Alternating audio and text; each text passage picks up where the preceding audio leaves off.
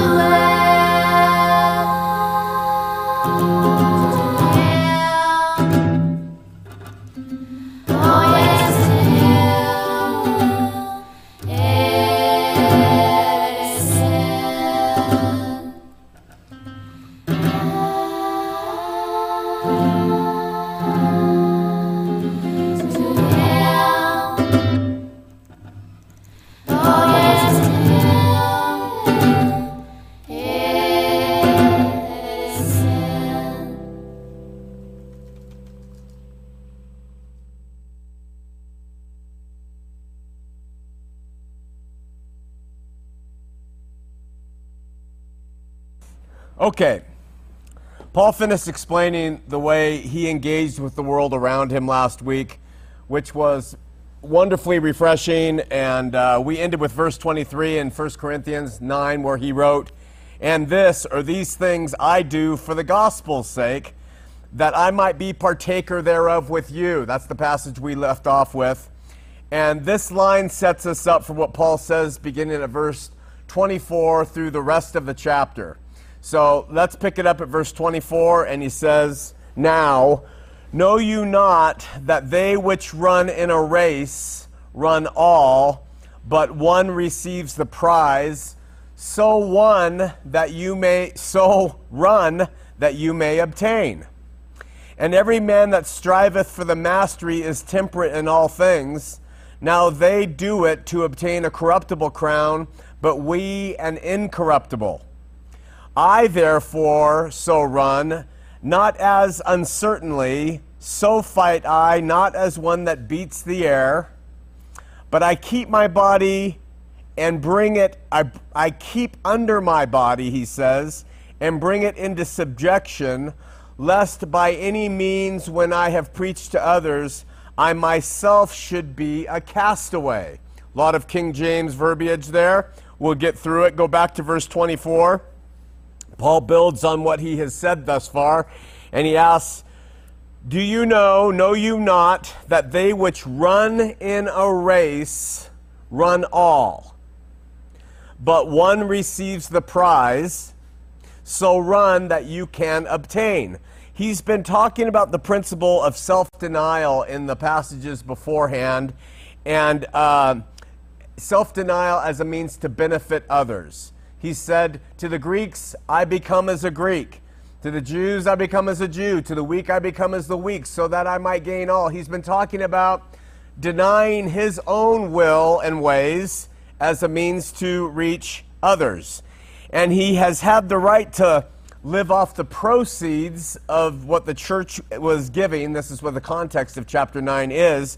But he's refused on the principle of self denial and I'm not going to do it so that I can preach a better gospel, so not a better gospel, but the gospel in a better way. And he has required self discipline, and now he mashes, if I can use that word, it's really, I'm not using it the right way that we use it now, but he mashes the idea of a physical athletic race to that of the disciplined Christian life. So he says at verse 24, do you not know that they which run in a race run all, but one receives a prize? Everyone's running, but there's only one prize.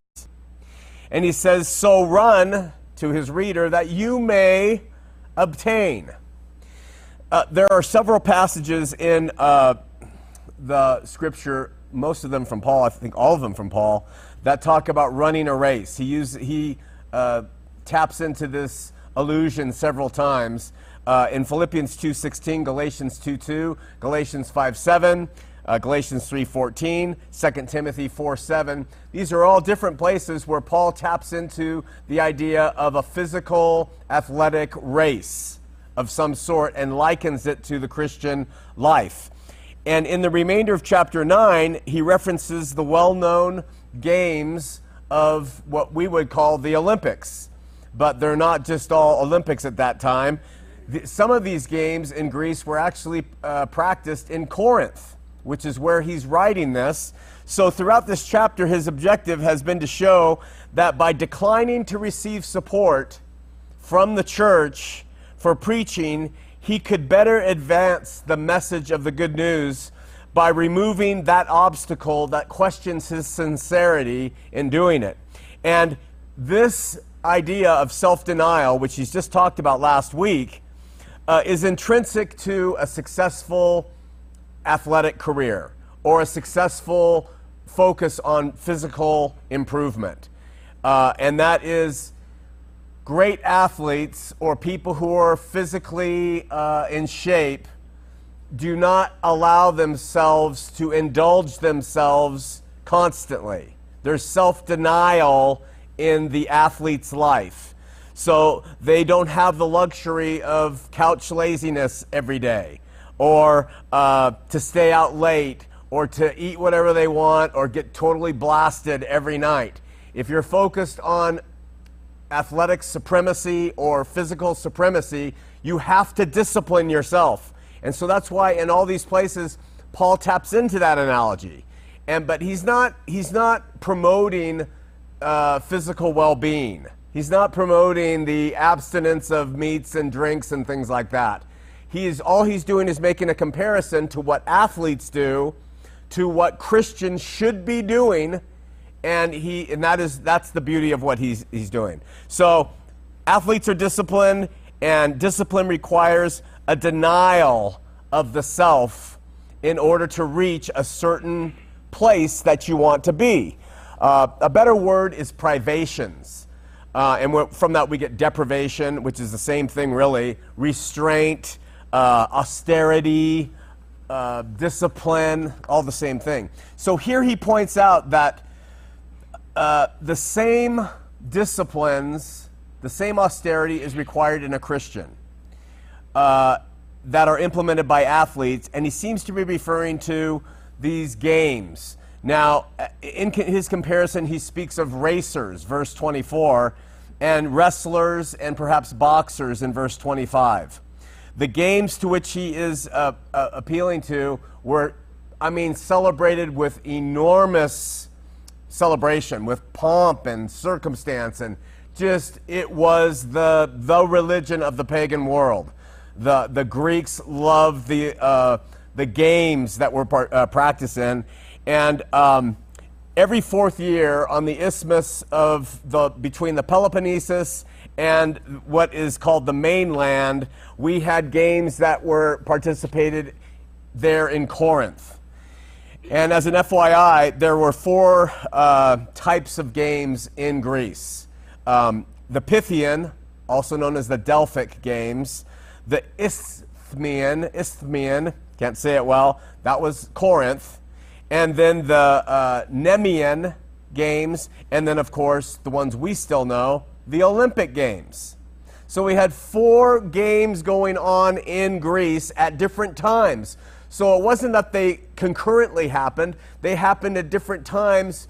Uh, some every fourth year, some every fifth year, some every third year. So there was always a game going on almost in Greece. And this is where athletes got together and competed, of course. And Grecians and other people came from all over to, to watch them. The Isthmian games, or I'm going to call them the Corinthians game because Isthmians is tough to say uh, were celebrated on that narrow bit of land that connected what's called the Peloponnesus to the mainland, that little isthmus. And so, and um, they were to the north of the city. So when we look at a map, and we have that little connection here where boats would come in and they would com- uh, do commerce right in that little place, CC. north of it was where these games took place. And it's probably these games that he's speaking about because he's writing a letter to, the, uh, to Corinth, but he could have been talking about all the others. I'm sure he was familiar with them. And uh, the nature of the games aren't lost even on us because we still participate the uh, Olympics every fourth year, which, which came directly from these games. So the Nemean games were played at a town called Argolis, and uh, they were in honor of this dude named Archimedes who died in the battle with the serpent, and he was brought back to life, you know, in the myth, mythology, by Hercules.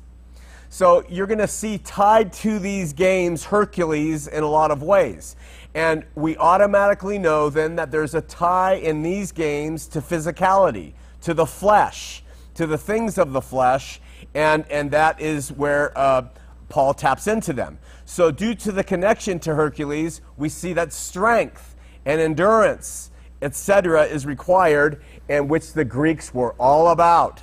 This metaphysical, spiritual stuff, nah, it's not important. We are going to celebrate physicality you know? The victor of the games was first given an olive crown, and then it would be replaced by the respective crown of the games that they were playing in. And uh, these games were held every third, as I said, and some reports every fourth and every fifth year. The Pythian Games were held every four years at Delphi, at the Mount of Mount Parnassus, uh, and uh, they were celebrated as the Delphic oracles at the base of the Delphic Oracle. So, tapped into all the games is Greek mythology. All right? The Olympic Games were held every fourth year in Olympia and a town of Elis and on the bank of the Alpheus River in the western part of the Peloponnesus. So, there we have the origin of the Olympics that we celebrate now. And according to my sources, the Olympic Games is celebrated there in uh, Elis were the instituted by Hercules again. And he planted a grove called Altis, which was dedicated to Jupiter. So our Olympic Games today have tied into them Greek mythology all the way to their origin. And that Greek myth- uh, mythology runs through uh, the thought behind why the games are celebrated. Today, we don't ever see much about it except at the introduction of the games uh, and they give you a little history of where it came from. People attended the games from all over, and uh, so they would actually, it was so popular that the every four years, the word to describe every four years was Olympiad. It was synonymous with the Olympics, and so this, if you say, I want to uh, visit you every four years, you'd say, I want to visit you every Olympiad, not referring to the games, but referring to the four year period of time.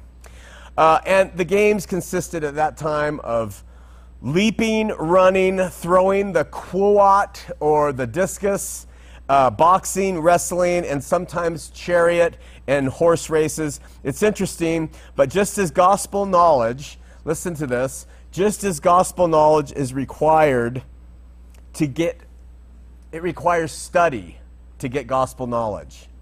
Gospel knowledge does not come by sitting out in the desert with legs crossed and hands like this, hoping for revelation. It comes by study. People don't get that. It, it only comes in the same way we get academic knowledge. Now, you can grow in your depth of understanding through, the, through prayer, and etc., but it's going to be depth of understanding of what you've studied. So the idea of revelation is always going to be tied to the things that you have studied and learned. So, just as that is gained by, just our knowledge of the gospel is gained by study, and then we get our insights to it, um, walking a victorious Christian walk is accomplished in the same way that winning an athletic competition is won. And that is, it requires discipline. And just like an athlete, usually our winning athletes have disciplined themselves in diet and have disciplined themselves in exercise and all that stuff, right? Well, the same thing Paul is telling us that's what happens in the Christian life. You discipline yourself to walk the Christian life through self denial and you run the race. So that's why he says, Know you not that they which run in a race all run, but one receives the prize? And then he adds, So run, that you may obtain. Run the Christian race. So in the uh, Greek games, the highest honor was to those who were f- fleet, fleet of foot, light of foot, fast runners and they were considered to have extraordinary virtue. Uh, and so they took great pains to become faster runners. Uh, to the extent that it said that there came a belief that if you removed and burned your spleen, you would be a faster runner, so they would do that because they did anything possible to make themselves quicker. Homer, and you know, because this is Greek and Homer's Greek, he wrote, quote, swiftness is the most excellent endowments with which a man can be blessed, end quote. And that's Homer well before Christ's day and age. So, in fact, the ability to run so fast was prized um, that it's thought that it was connected to warfare. Because you're able to run fast in Olympic Games, you are going to be excellent in warfare. And so the city that had the fastest runner was linked to be the city that would be perhaps better in warfare. If you had a city that's winning all the foot races, you're going to be fearful of that city when it comes to warfare. So that was one of the reasons they think that flight of foot was important that way. And of course, the, the, the competitors trained all, uh, incessantly to get better they did what was necessary to increase. So Paul's point is that we too as believers, we are running a race. Now strip from your mind the athletic, direct athletic comparisons to are we have to be fast, we need to run, and all that stuff. All we're talking about is entering into an engagement where you train for improvement in the engagement. Don't let it become a literal thing where you take it and make it assign it to all four, which is easy to do, but that's not what he's saying in my estimation. And here he says in the Olympic Games, though all run, only one receives the prize. Um, and I'll tell you, in the Olympic Games, they received a wreath of olive. It's like you go out to the olive thing and make your own wreath, but this was big. And the Delphi Games was a wreath of apple. Pine was the Ithmian reward, a wreath of pine, and parsley was the uh, Nemean reward if you won one of your events. So these prizes were conferred upon the champion on the last day of the games. Again, something Paul is alluding to. And then there was great pomp and, and congratulations. Uh, a Grecian historian talks about the victor of these games, and he says, quote, Everyone thronged to see and congratulate the victor.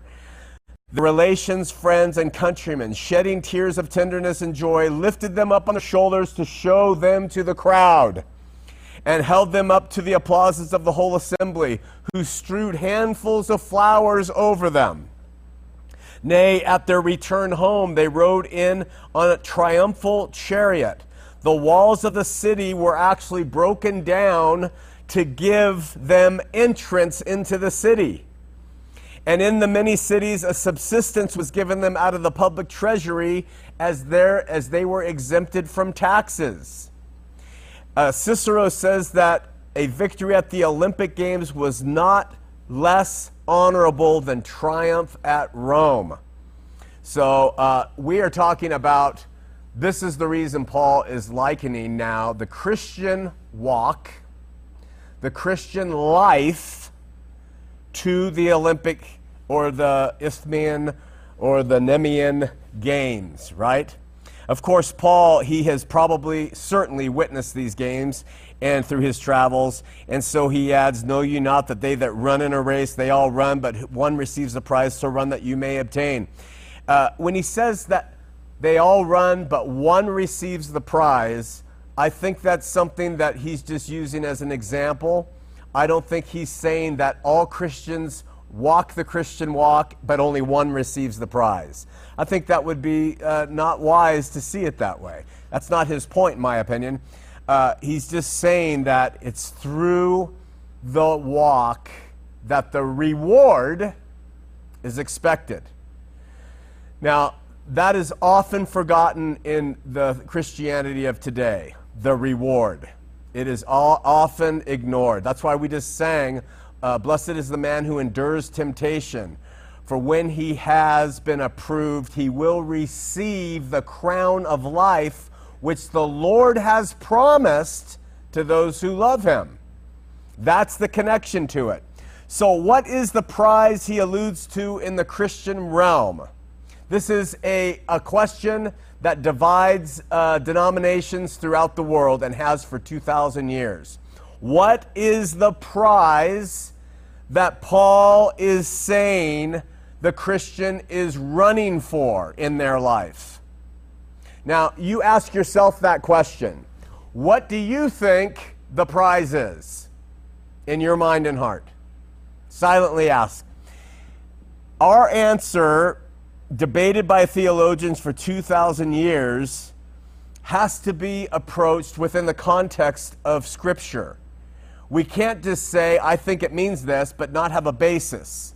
That's my job, is to look at what I think the basis is and then provide it to you, and then you consider it and reject it and, and, and look at someone else's basis. For example, here in Utah, we are surrounded by two different views of what the prize is for running the Christian race, walking the Christian walk, being a Christian on this earth. We're surrounded by two polarized views.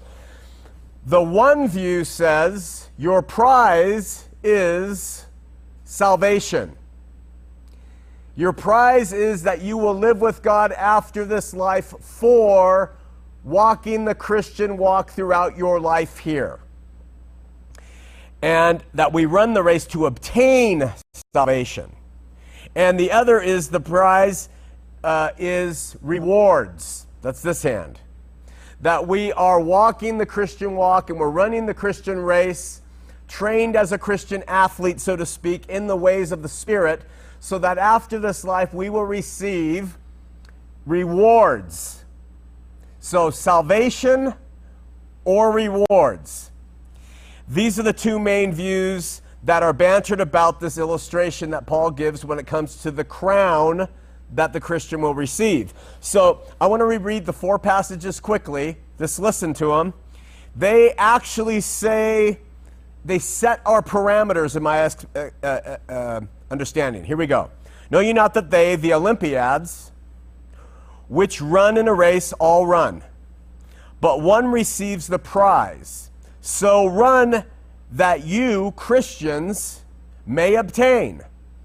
And every man that strives for the mastery, I'll add in whether the striving is for athletics or for a heavenly something, those who strive for the mastery, athletes or Christians, are temperate, typically with regard to restraint of lifestyle and diet, or imbibing, or restraint from the world or the flesh. They're temperate in these things. In all things, he says, they are temperate. Those who are involved are temperate. Now they do it, the athletes, now they do it, the athletes, to obtain a corruptible crown, like the olive branch or the, the other things, right? Like wreaths. But we do it to obtain an incorruptible crown. So, where the religions say we are running to obtain salvation, Catholics generally, Mormons, Jehovah's Witnesses, people who say you must do this, there's even some Baptists, you must do this, this, this, this, this, and you have to do it your whole life and do it, do it, do it in order to enter into heaven, are seeing this analogy that way. And others might read the words, uh, we might say they're saying you run to obtain salvation or exaltation, whichever one you want. Um, there are others who say that we have obtained salvation and we are running to receive the crown for the race, the crown for having endured temptation, the crown for having gone through this life and this difficulty faithful, and at the end of the race, at the end of our lives, Christ says, Here is your crown uh, for having done so. So I would naturally suggest that Paul is speaking to Christians who have placed their faith in Jesus Christ as Lord. That's their qualifier to even get in the race. Everybody can't show up in Greece and, and be an Olympiad. You have to qualify to get into the race in the first place. So I would suggest that the qualifying is people who believe in Jesus as Lord. They have had salvation because it is salvation by grace through faith that it is warranted not through works, lest any man should boast. We are not saved by our works. So we enter into the race. That's our salvation just by having faith. He is talking about now winning the crowns of what are waiting. So this epistle is to believers. These are people who have already entered the race. And he's talking to them about how to walk their Christian walk. And he ends chapter 9 with a, par- a parable or a, a comparison between the athletes in the Olympics and the Christians and how they're living their lives. So, how do you live your life? So you can obtain that crown. Paul, through other parts of Scripture, and then here as well, alludes to what the prize is. Now, I don't hear this taught often, but a contextual study of Scripture, I think, clearly tells us what the crown is. But we hear it's like, a, we actually think that it's a crown that we're going to put on our head, and then we're going to cast it at Jesus' feet because we take Revelation and apply it literally to ourselves and forget all the symbolism that's in there. I would suggest throw that out. Paul alludes to what the crown is, and I'm going to tell you in a minute, but that the race to obtain the crown, all through the New Testament, is privations, deprivations, discipline. Bottom line, it is suffering. It is. Do athletes suffer to enter into the Olympic Games? They certainly do. Almost every one of them, if all of them to some extent. You have to go through deprivations and pain to get yourself to the place where you want to be physically to be able to compete in the, in the race. And so he is saying, listen, you know, he said in other places, we will be joint heirs with him if we suffer. Now, that suffering isn't physical, that suffering isn't self flagellation, that suffering doesn't have to do with the things of this world, that suffering is spiritual. It's dying to yourself and letting the Spirit reign. We run to receive the crown, but Paul adds another reason which he does not allude to in the comparison with the athletes. He gives us another reason why he runs, in addition to receiving the crown.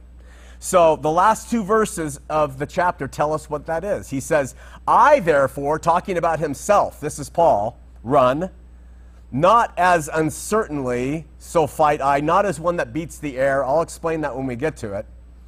But I keep under my body and bring it into subjection. Ready for this? Lest that by any means, when I have preached to others, I myself should be a castaway. That's what he says.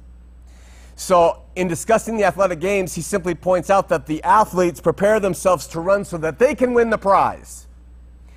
But relative to the Christian application of this uh, illustration, uh, he describes more important elements involved in our race. Verse 24, run that you may obtain the prize. Verse 25, which is an incorruptible crown. Verse 26, that he personally runs the Christian race, not uncertainly, that he fights as one that beats the air like boxers do when they're warming up. You know, they're, they're, they're, they're loosening up. That's not how I'm running the race. It's not with uncertainty. He is running the race with certainty. But, verse 27, he says, I keep my body and bring it unto sub- subjection, into subjection, verse 28, lest by any means when I have preached to others, I myself should be cast away.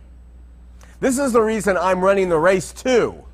It's not only to obtain a crown, it's so I won't be myself, even after preaching to people, cast away.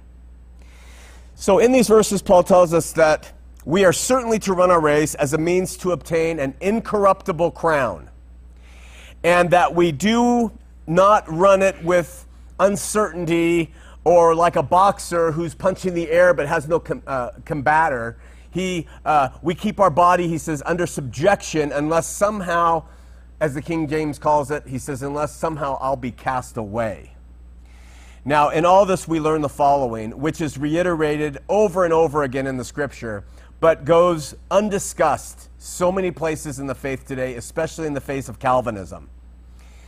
First, as a means to reiterate, we're not discussing salvation. That comes by faith.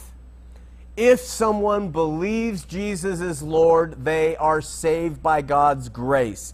Done. Period. Over. Bye bye, fathead. You're in heaven. People don't like that. They want that view that you have to run the race to get into heaven. That is not the case in Scripture. That's why it's so glorious. That's why a thief on the cross can say, "Hey, remember me when you're you are in your kingdom," uh, uh, alluding to the fact that he believed Jesus had a kingdom, and then he's like, "Today you'll be with me in paradise." That's all it was, right? So we can't ever think it's salvation. Second, we are saying that a means to receive what Scripture calls this crown after this life we run a good race. We walk the Christian walk, and we'll talk what that is. Third, by running a good race, one that is certain, he says, I run not with uncertainty. I'm not like, where's the track? I run with certainty, and, and we don't beat the air like a boxer warming up. You know, we're in the ring fighting our, our enemies, whatever those are. We keep ourselves from becoming a castaway. That's huge. The implications of these insights are far reaching, and they're really important to understand faith lived. There's faith had, and there's faith lived. They are two different things. They are what James talks about. A man says he has faith but has no love. I'll show you a man who has love who has faith. You don't just have the salvific experience, you also have the living experience. He is describing the living experience here.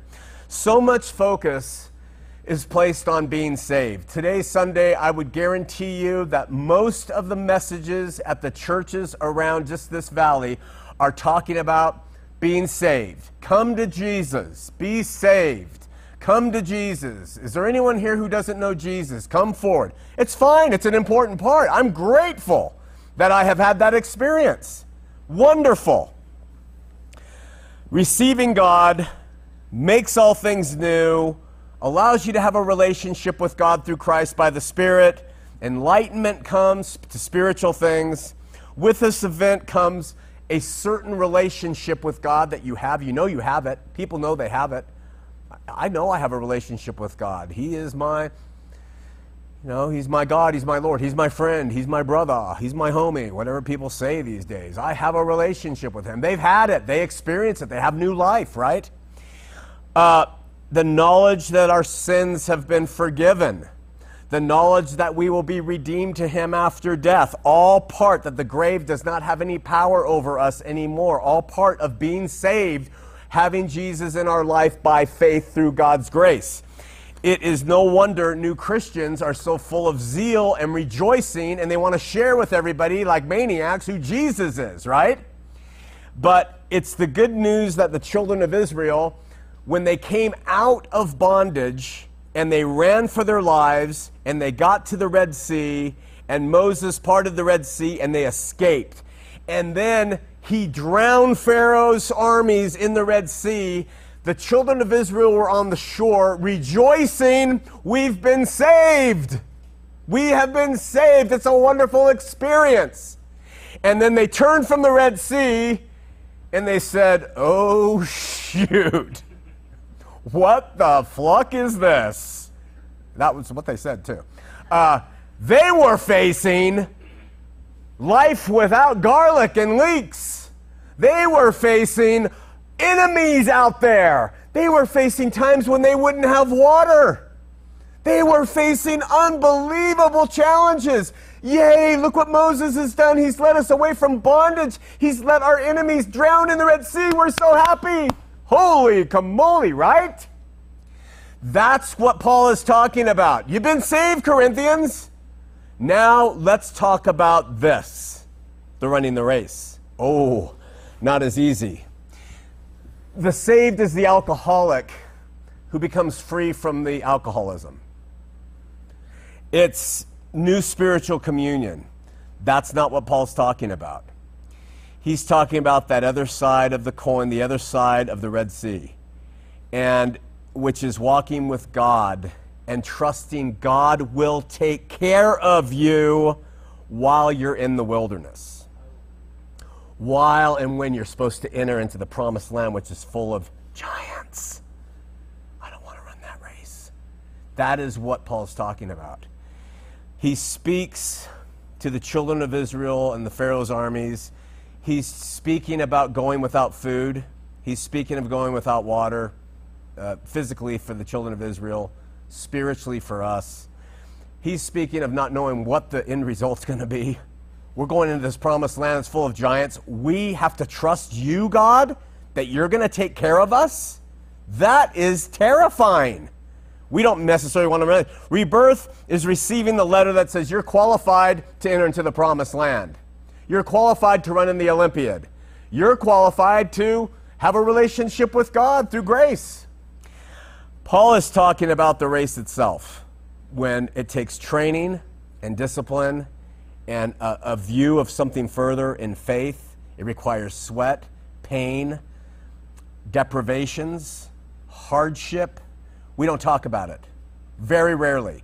You get a room full of people, you start talking about this side of the faith, it clears.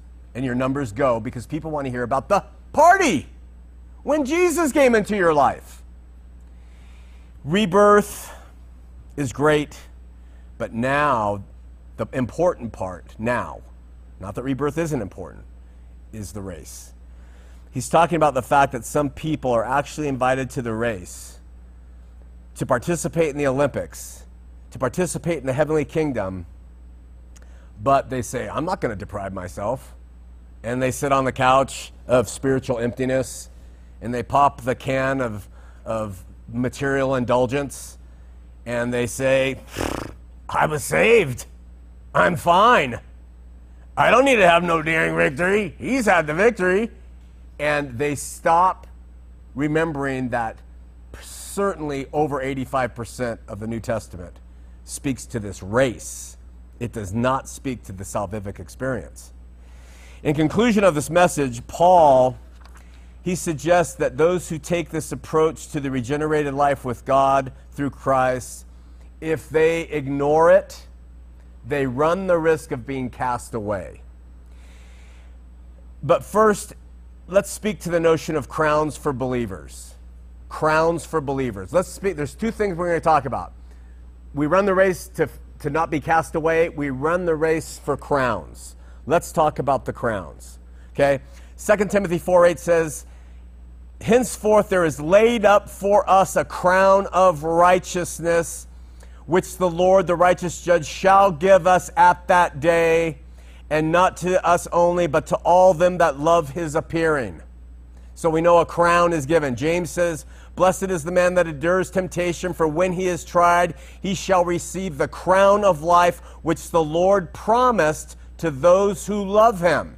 Remember, blessed the man that endures temptation will receive the crown of life. That's the race. Uh, 1 Peter 5 4 says, And when the chief shepherd shall appear, you shall receive a crown of glory that fades not away. Crowns of corruption that kings wear fade. They go, they, they, they tarnish and they break down over time. This is a crown he likens to something that never fades. Uh, Revelation 2:10, Jesus says to the first church, I think it's Ephesus, fear none of those things that you will suffer. Don't fear them. And they were going to suffer. Let me tell you something when you read Revelation. Behold, the devil shall cast some of you into prison, that you will be tried. And you shall have tribulation 10 days. That's a spiritual time. Forget the literalism. Be thou faithful unto death, and I will give you a crown of life. It's all predicated now on the race. It's predicated on the run. Revelation 3 1, Jesus says, Behold, I come quickly. Hold fast to which thou hast, that no one will take your crown. So, firstly, the crown is a crown of righteousness, as 2 Timothy 4 8 says, bestowed on us. And I would suggest that the crown is, because of other scripture I'm not going into today, the crown is not something we're going to wear on our head spiritually or even physically as regenerated whatevers in heaven. It is the resurrected body God is going to give you. It will not fade away. It will possess glory that is commensurate with the place you're in in the kingdom. And that is what you're given by God. That is your crown. The, the, the, the resurrected body, which Paul says God gives to us by his will. He chooses. In his house are many mansions. I would say in his house are many types of resurrected bodies. I think the highest ones are all going to look like me. Just seeing if you're listening. okay, they'll look like Ken. No, actually, they'll look like Richard. They're very svelte and nice. so, but I would suggest that they are the resurrected body. So, uh, because of a bunch of other passages, we could spend the time teaching, but just know there is a there is a reward, and it's called a crown that will not fade away. Now, I know a lot of Christians can dispute that, and they will say, and I would go through Scripture to try to say this is what I think, but it doesn't matter. There will be a reward. Secondly, in the language of these passages given to the saints in that day, as a means to encourage them to hang on, to hang on to dear life, and to run the race, we see the term crown and the reception of it typically tied to suffering, to enduring to, uh, which is very much part of athletic competitions, hence the parallel. Remember what James said, third time I've said it. Blessed is the man that endures temptation, for when she is tried, she shall receive the crown of life, which the Lord has promised. Do you trust his promises? I trust his promises. It's called faith. I walk by faith. Do I know I'll get them? No. But the Lord has promised it. I trust he'll give it. The Lord has promised to those that love him. Remember, the righteousness, the suffering we do, is not the self flagellation. The righteousness is when we love God and neighbor as ourselves.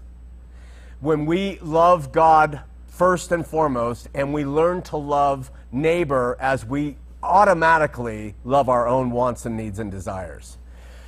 It's an intriguing question I get all the time in counseling with people or talking, having discussions. It's stumped me for quite a while. And which is why this mortal life? Why? Uh, I sat on the stage with John Dehlin of Mormon Stories, and he said, I think God could have done a better job. I mean, why this way? I've had this conversation several dozens of times with several dozens of people. Why the suffering and difficulty? Why the disease and pain? Why get old and have things become so difficult? What is the purpose of mortality? Couldn't God have done this a better way?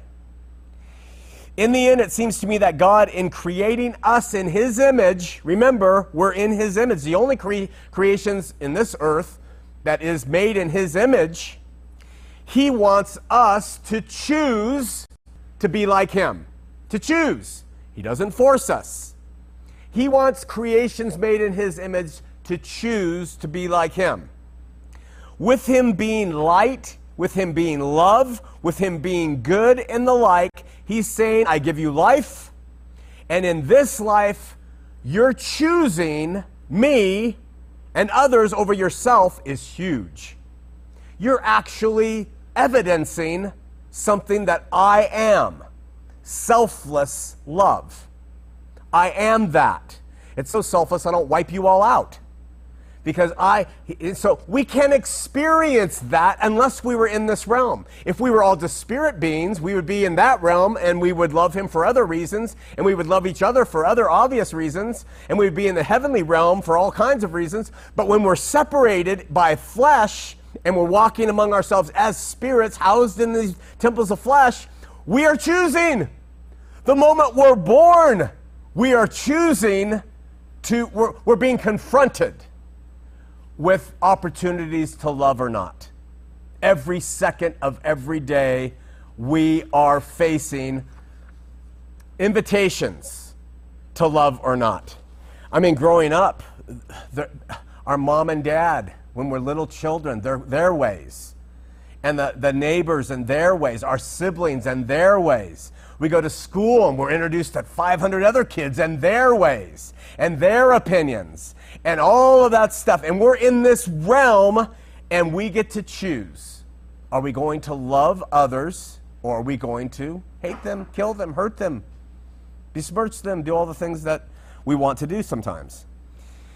To learn to love others, which is endless opportunities, even here, when people in campus annoy us and do things, we are forced to choose. Will I love or will I not? That is why we're in the mortal life. But it's not just for each other. I'm not so sure of being created in his image would have the opportunity to actually love others if we weren't in this world, which is why I think we have mortality to learn to love. So, I think we also learn in this mortality to obey the first and great commandment, which is to love God with all of our heart and our mind and everything we've got to love Him. The first great commandment. We're surrounded by opportunities to not do that. And so down here, we have the, the, the choice love Him or not. So we have injustices heaped upon us Someone hits us in our car, T bones us, drives off, escapes, gets pulled over. The cops let them go. You're damaged with the car, and uh, you have to say, Why would you do this, you jerk? Or you say, I'm going to trust you anyway. It's a constant opportunity when we're suffering with disease, when we can't pay our bills when things don't seem to line up for us, it's a constant opportunity to say, I'm going to love you in spite of my circumstances. I don't think those circumstances could be there if we were in the spirit and didn't have mortal flesh. So we have this, and he is saying, I want all to be in relationship with me. Who will choose, not be forced, who will choose to love me? Who will choose of their own free will to turn the other cheek to that jerk who you really want to hurt? Who will choose love? Because when we choose love, we are choosing to be like Him. Okay? So I don't think there's a better situation, all things considered. God's special creations made in His image. Learn to love as He is loved by being part of this fallen, difficult place. And that's exactly what is before all of us in mortality uh, to choose to love or not the book of Revelation written to the churches, seven churches in Asia Minor in that day, encourage and uh, to give encouragement and sustenance to trying times. And as I've read it, he, Jesus says to Ephesus, the church at Ephesus, Fear none of those things which thou shalt suffer. Thou shalt suffer. Do not fear them. Behold, the devil will cast some of you into prison. What? Yes that you will be tried, and you shall have tribulation ten days. Be thou faithful unto death. That is faith. That is saying, I love God more than my circumstances. That is saying, I will put my will and trust in Him. That's radical. Even unto death you will be tried. 100,000 plus Christians put to death at this time under Nero's hand. We can read the history from uh, Josephus and Dio Cassius, Suetonius hundreds of thousands of Christians, at least 100,000 Christians put to death under their hand, tortured. These letters are telling them, hang in there, even unto death. You will receive a crown of life. So, to the Christians there uh, in Corinth, Paul is saying, now's the run. Now is the run. And you've been saved. In my estimation, the challenges of Adam and Eve for the nation of Israel, for the early saints, for Jesus himself, for every single Christian today are essentially all the same. We want to escape suffering, and in so doing, we naturally want to focus on us, me, me, and not on God and others. Hence, where the athletes are pretty self absorbed when we think about it. In his analogy of athletes, they're pretty self absorbed. I mean, I need to train and I have to run and this is my diet and I need to do this and I can't do anything for anyone else. I get, get prepared for this race and I win the crown and I wear the wreath and I get taken through the chariot. It's me, me, me when it comes to that kind of thing. But he is talking about something else. It's them, them, them, them. It's not me, right? So, this concept is such an important principle because it wholly supports the New Testament teaching that says rebirth and liberation are wonderful, but those who have been truly liberated will run the race set before them, which is a race to love God and a race to love man. But as stated, the winning of crowns is not the only reason we run this Christian race. We run to stay on course. That's why we're doing it too. Or as Paul says, so as to not be cast off. Um, the Greek is adokimos, and it means to be rejected. Okay? So you get into the race and you're out of shape and you can't do it and everything else, and the Olymp- people of the Olympic Committee say, You're disqualified. You're going to embarrass the whole thing. Get out of here. You're rejected because you haven't prepared. Theologically, from this principle, remember, Paul says, I run to stay on course. Theologically, don't lose this there's a notion floating around that says once saved, always saved. It's bullshitaki mushrooms. I can't emphasize it enough. It's one of the most per- pernicious, man made theologies on earth. It is a lie because the scripture constantly is talking about being cast off and being worried about it enough. You're cognizant of it. The little statement proves that this is a farce to think once invited in, you can never lose that track of yourself. Understand, it's not that you are cast off from the race because you fail and because you've sinned and God takes you out. It's because you say, I don't believe anymore. That's why. I don't believe. Your faith gone is gone once and for all, and you're cast off. So, what Paul is really saying is, I run the race so that my faith will be sustained, so I won't be cast off. I'm going to prove that through Scripture as we wrap this up.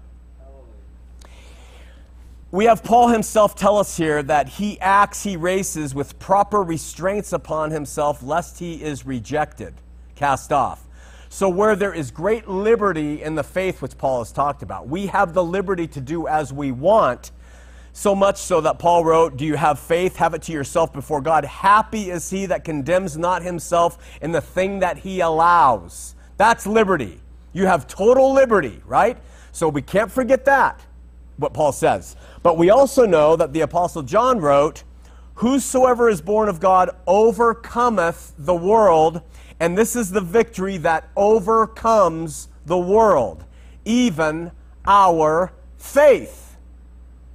So it's we are saved by grace through faith. We run the race by faith. And as we're running, if we stop and get sidetracked and quit the race and give up and sit on the proverbial spiritual couch of emptiness, we run the risk of losing faith. And when you lose faith, you will get lost. You will walk. You can be rejected. That's a biblical tenet through and through, ignored by once saved, always saved.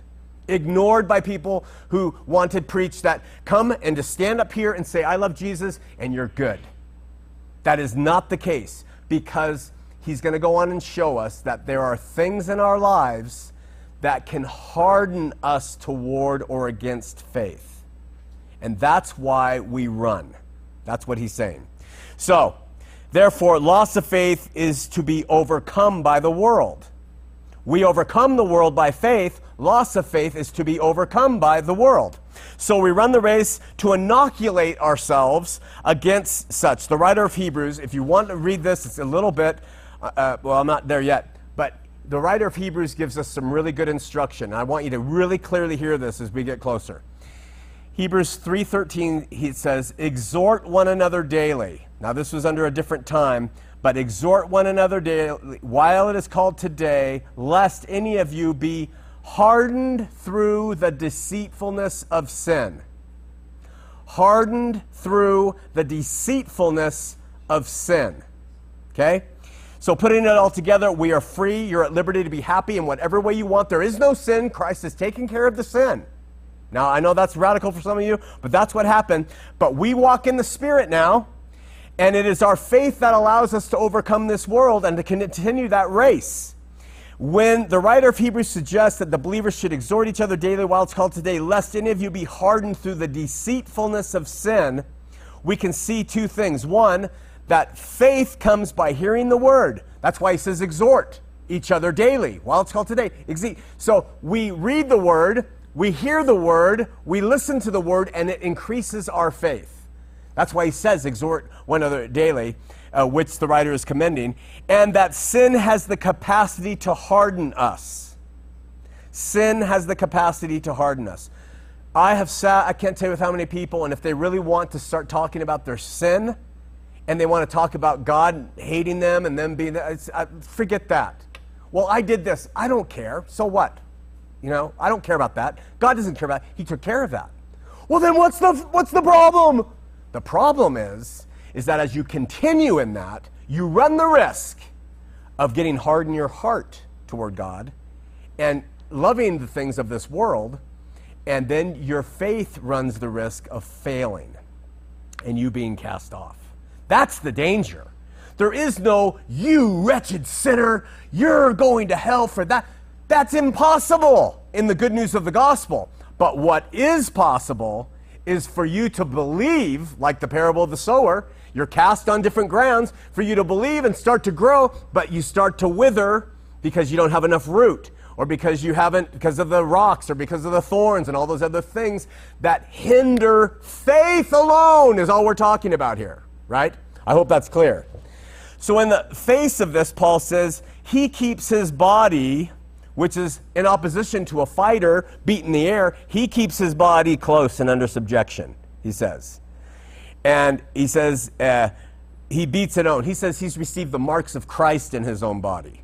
He says, into subjection, lest that by any means, when I have preached to others, I've done my job as, as a call, I myself should be cast away.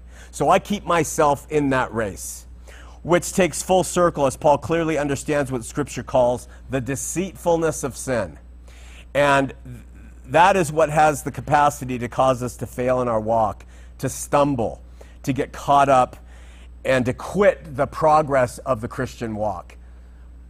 I'm just going to, this isn't in my notes, but I'm going to just be very transparent here. If I sin, I never allow the the dark voice of sin to say, oh, you're, you're screwed. You're gone. You're not his. You're a loser. I never allow that dark voice to come out of me to somebody who has sinned because that's not the case. He doesn't leave us because of our sin, and the reason is he didn't accept us because of our lack of sin. He accepted us because of our faith, right? So he doesn't get rid of us because of our sin, but he will allow us to walk if the faith wanes and the things of this world will get us so subtly to lose our grip on Him in faith and to stop trusting Him and to start trusting ourselves. So it's not the sin, it's been taken care of. It's that the deceitfulness of sin works directly. This is the deceitfulness of sin like a, a, a claw, and this is the rock of faith and the deceitfulness of sin works directly on the rock of faith and slowly breaks it down. Every time the deceitfulness of sin, it breaks the faith down, and there lies the danger of living for the flesh. Okay, if you turn to Hebrews 3, it's about 12 passages, and I'm going to read it. And just if you don't want to read along, that's fine. It's Hebrews 3 5, and let me read it to you. It's a little heavy in parts, but he says, And Moses verily was faithful in all his house as a servant to the children of Israel. We've talked about him. For a testimony of those things which are to be spoken after. Moses did things, but it was a testimony of what was going to happen in the New Testament. But Christ, as a son over his own house, whose house are we, ready? Whose house are we if, if we hold fast the confidence and rejoicing of hope firm unto the end. The writer of Hebrews would not say that if once saved, always saved was in place. He says, if you hold fast to the confidence, that's faith and rejoicing of hope, firm to the end. Wherefore, as the Holy Ghost says, today we will hear his voice. He says in verse 8, harden not your hearts. That's where the problem uh, lies, you guys. It's in the hearts. And he goes in and he talks about how in verses 8 through uh, 11, that the children of Israel, once they turned from what God did for them and saw what was ahead, they began to harden their hearts. They murmured, they whined, they said, Moses, we're tired of this, of this quail. That's all you give us. We're tired of this manna. Where are we going to get another drink of water? Oh, we wish, we wish we were in bondage again if we could just have our leeks and our garlic. And so their hearts became hardened through unbelief. So he talks about that through verses 8 through 11. Then he says, Take heed, brethren. Now, now the writer of Hebrews talks to the current day. Lest there be any of you with an evil heart of unbelief. That is where the evil lies in, in, in our lives. It's unbelief. The evil heart of unbelief in departing from the living God showing that you can be His and depart from Him. He doesn't throw you away, you throw yourself away, which is why we want to talk with people who are trapped in practices that will hinder their faith. That's the reason. But exhort one another daily, this is the passage, while it is called today, lest any of you be hardened through the deceitfulness of sin. For we were made partakers of Christ if.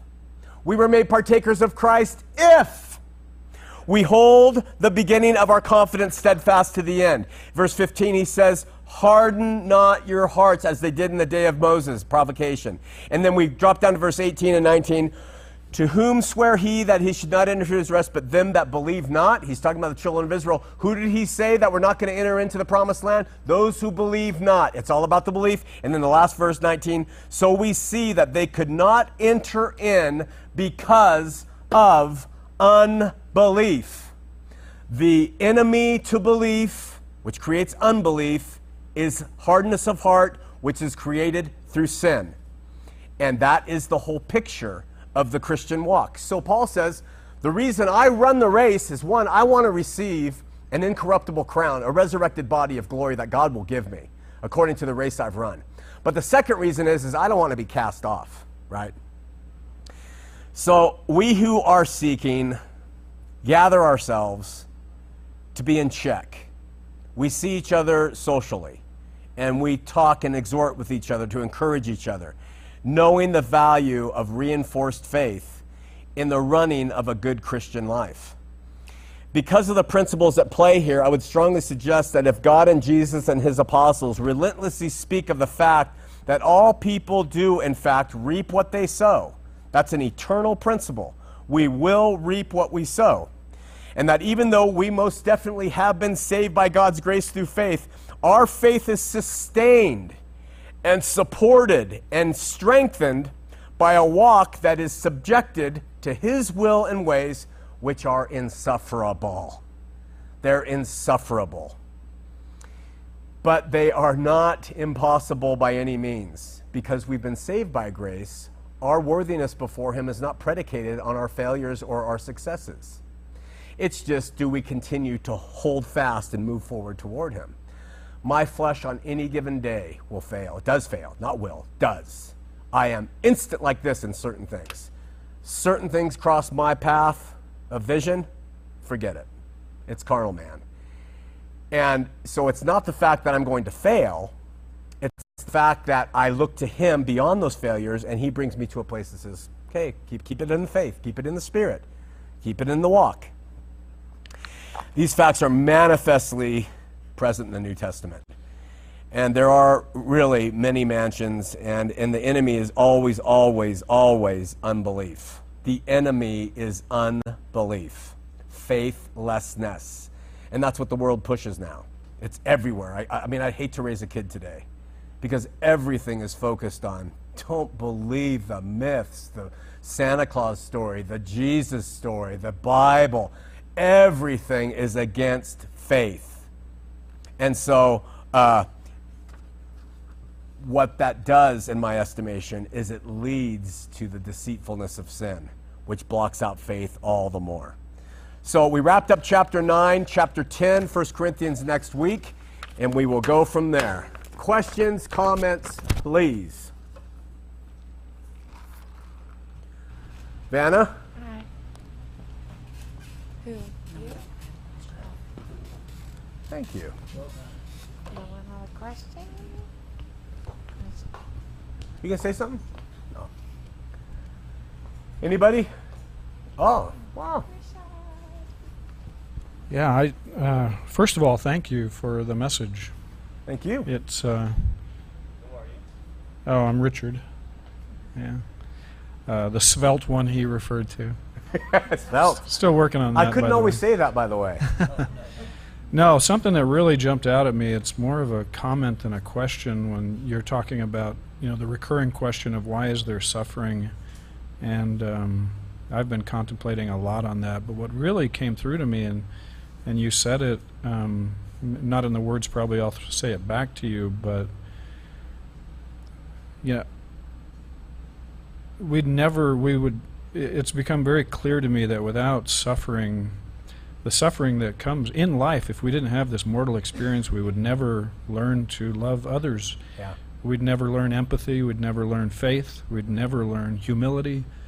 Um, and uh, I just think this is a real key. And the subject today of suffering, I think, is a key subject to contemplate and to study. Yeah. And how the suffering either leads you to faithfulness or to faithlessness, and faith faithlessness leads you to sin because you lose faith that that the good news, the gospel, that Christ, that your faith is going to help you through the hard realities of life, and so you turn to sin for relief from suffering, which just leads to more suffering, which leads to more sin, and uh, I just think there's so much wisdom in the message today, and I Awesome. I thank you for sharing it. Thanks, my brother. Great, great insights. And over to.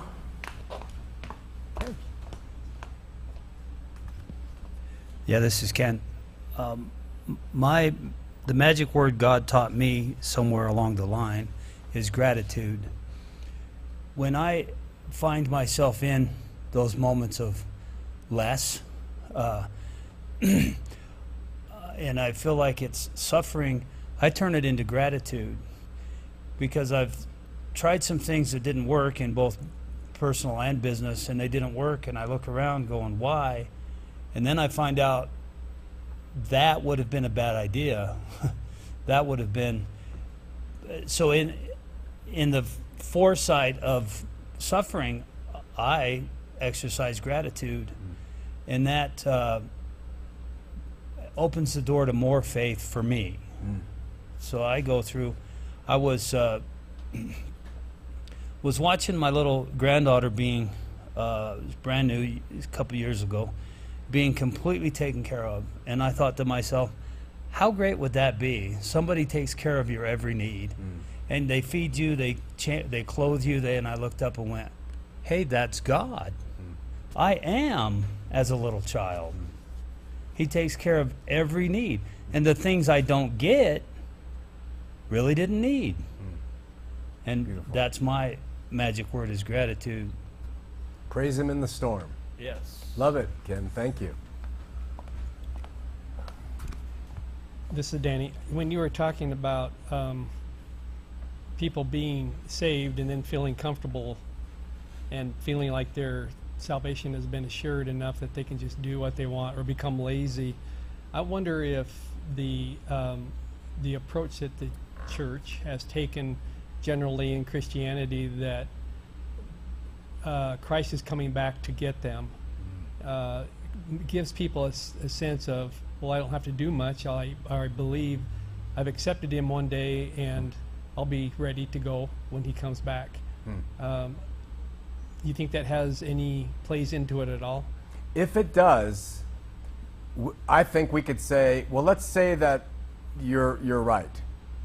Let's look at what the New Testament apostles were saying to the believers then. Because they obviously were under the impression, and they were wrong, that he was coming back, right?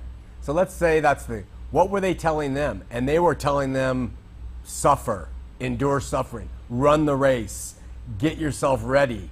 And, and so if that is leading to them thinking that, it's really a, it's really a mistake of how they understand the New Testament. Also, I was wondering if Paul, since he had actually been visited by the uh, the Lord, and he saw that resurrected body, and then I think it was Paul that was caught up into the third heaven and had a vision and was able to see the resurrection in that third heaven. He hmm. probably saw the, what the bodies will look like hmm. for those who obtain the crown. Hmm. Uh, you, you were talking about these different resurrected bodies. If that wasn't what he was trying to get across, Yeah. was you don't even know what's in store for you. Yeah, yeah, great points. Guys, great insights, you guys. Anything else?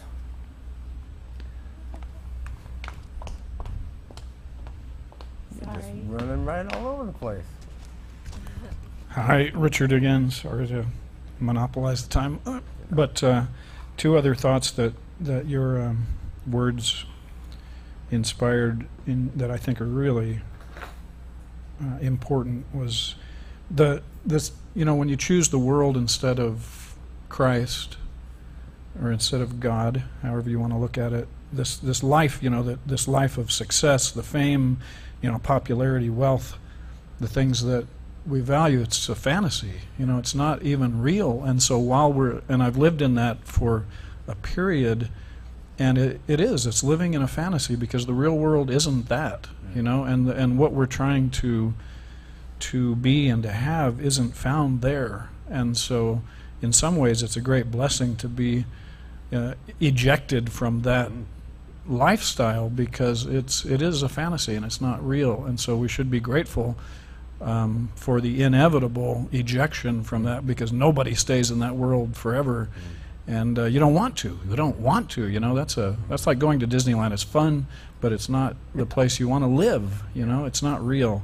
And then the other thing is just that re, you know that when we choose the world you know instead of god we have to understand that the world is going to screw us i mean I, fast and hard and sorry to use that kind of language but i've experienced it and it's not you know that is not where you want to place your faith but it's so hard. Sometimes it's so hard to to uh, to believe in what we can't see, you know. And when when all around us, you know, we've got the world saying, "Look, here's relief from the suffering," and it's not. It's temporary relief, and it's and it's going to cause more suffering. So, uh, anyway, wonderful words. Thank you, Sean. Thank you, Richard.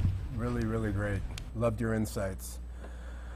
Oh, and uh, like Scripture says, the Lord chastens those He loves. So that that rejection, if you're getting it, you know, that's that's something that God's working in your life. He wants your soul. He want. I love that. Great, great point.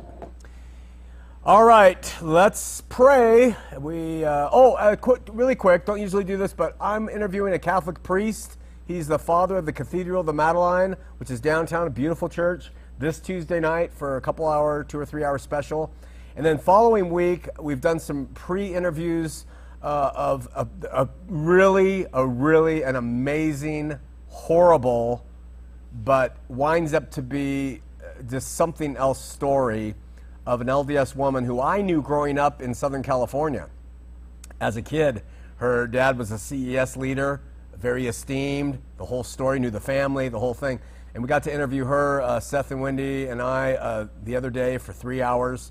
And as that story unfolds, it is really, really effective, especially uh, what she realizes in it. So uh, check that out on Heart of the Matter. I don't usually plug the, the show, but check it out this next week, this Tuesday, and then the following three. All right, let's pray. Lord, we're grateful for the insights that were shared and uh, by your Spirit, because your Spirit is truth, speaks through all of us, and when truth is spoken, we listen. And we pray that we'll uh, learn uh, the whys and then how to apply and, and, and what to learn from all this, because that's what you're doing. You're, you're showing us and you're grooming us and teaching us uh, how to be like you, if we want to be. And if we want to have that love that you are, so we can dwell with you in a place of love, a realm of love, both here and there. And so we just pray you'll continue to prepare us to walk in your light and not walk by the flesh, which, you know, as Richard pointed out, is so failing and fleeting and disappointing. In fact, this world turns on us. It turns on us the more we, uh, we are of you.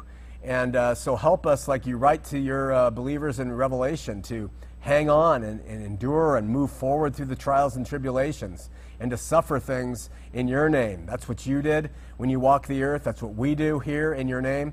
And we just pray we'll exit here now. We'll be free from the strictures of religion, that we'll be happy in the choices that we make for ourselves, knowing our relationship is directly between you and ourselves, and that we will also learn to run the race and to avoid being cast away. That can happen if we're uh, flippant with the faith you've given us. We love you and praise you. We pray for Kathy Jean Johnson, who uh, uh, is out on the street on the meth trail and suffering immeasurably because of things that have uh, happened to her. And we pray you'll watch over and bless her and say this in Jesus' name. Amen.